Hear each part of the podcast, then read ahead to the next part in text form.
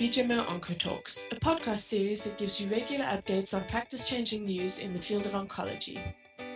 Radical surgery with or without cisplatin based neoadjuvant chemotherapy is the backbone of the current treatment strategy for patients with muscle invasive urothelial carcinoma.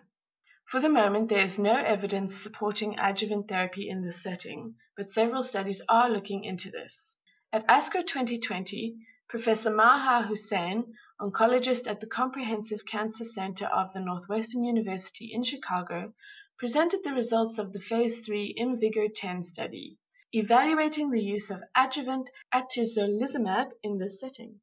Muscle invasive urothelial cancer uh, is a disease that can be deadly.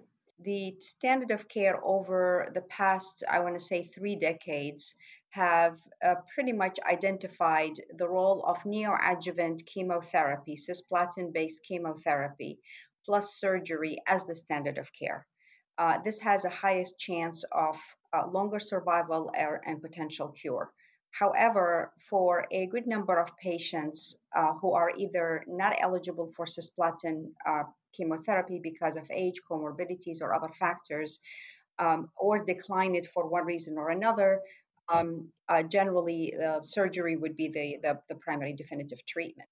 So, uh, primarily because even in the context of curative intent uh, treatment, uh, somewhere about 50% uh, of the patients, depending on the stage of disease, could be higher um, or could be slightly lower, have a high chance of dying from um, urothelial carcinomas, specifically bladder cancer, um, after definitive curative intent therapy.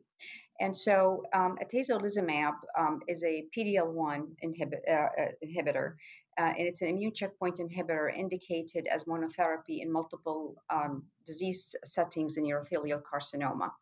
Um, it has demonstrated um, actually significant response rate, delay to progression, and so on. So our hypothesis that uh, if we were to take this effective treatment in advanced disease and advance it into earlier stages of the disease, we may have a better chance of enhancing outcomes and increasing the cure rate. So IMvigor um, 010 uh, was a randomized prospective clinical trial that included patients who had high risk muscle invasive urothelial cancer of either the bladder, renal pelvis, or the ureter. So the upper tract, the lower tract was not included. Um, and the patients had to have had definitive surgery, which is either radical cystectomy with lymph node dissection or nephroureterectomy with lymph node dissection. And uh, the window of about four 14 weeks from the date of the surgery was um, required. Now, the trial did allow patients who have received neoadjuvant chemotherapy. However, if they received neoadjuvant chemotherapy, at a minimum, they would have had to have a residual disease of pathologic T2 uh, up to T4A or irrespective of T status node positive disease. In the setting of patients who have not received um, neoadjuvant chemotherapy, at a minimum, they had to have a pathologic T3 uh, or up to T4A or pathologic node positive disease. Um, there was uh, patients who actually say had surgery and were, were found to have high risk disease um, would have had to be um, declined or ineligible to receive um, cisplatin based adjuvant chemotherapy. And then obviously adequate performance status and so on. Now, the study was stratified by a variety of uh, prognostically important factors, including the number of lymph nodes that were uh, uh, removed at the time of the surgery, uh, if they have received prior neoadjuvant chemo or not, the lymph node status, if they had positive nodes or not, the pathologic T status, and uh, the PDL status for them. And then there was a one to one randomization after stratification by risk factors to atezolizumab, uh, which was the conventional dose, 1200 milligrams every three weeks for a total of one year or 16 cycles, or observation. So overall, I would say the treatment was uh, fairly well tolerated. There were n- not many high-grade adverse events.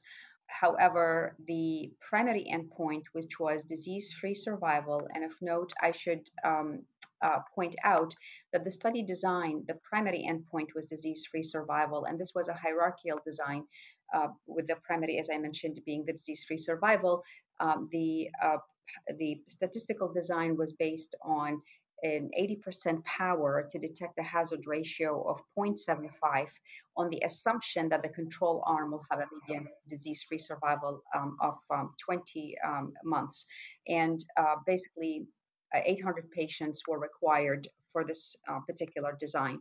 And at the end of the day, the disease free survival, unfortunately, while it was longer um, in the atezo arm, 19.4 months, uh, it, it, compared to the 16.6 months in the observation arm, it did not reach statistical significance.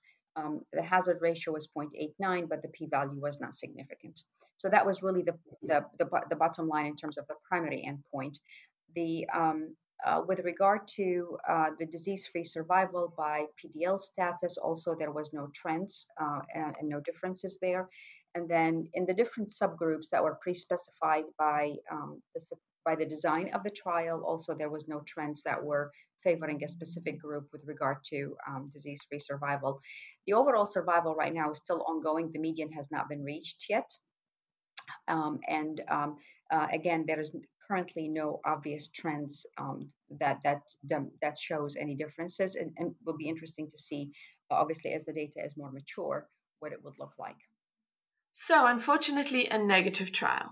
Nevertheless, these findings do not mean the end for atezolizumab in this setting, and several other adjuvant studies in patients with muscle-invasive urothelial carcinoma are still ongoing.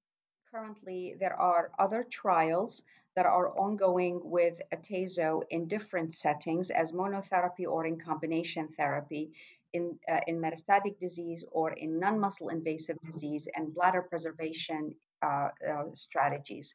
Um, and specifically, um, uh, there is a SWOG trial that is SWOG 1806, which is looking at this is a phase three randomized clinical trial uh, that's looking at concurrent chemoradiotherapy with or without atezolizumab in muscle invasive uh, bladder cancer. The intent in this one is uh, bladder preservation.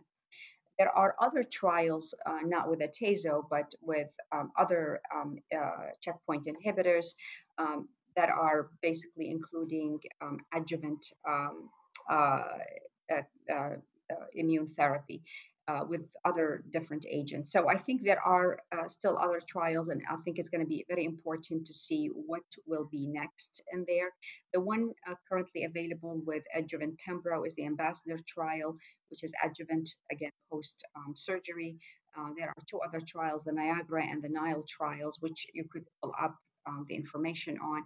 Uh, looking at again, I call it adjuvant, um, but it's all in the context of you know, different designs um, in there.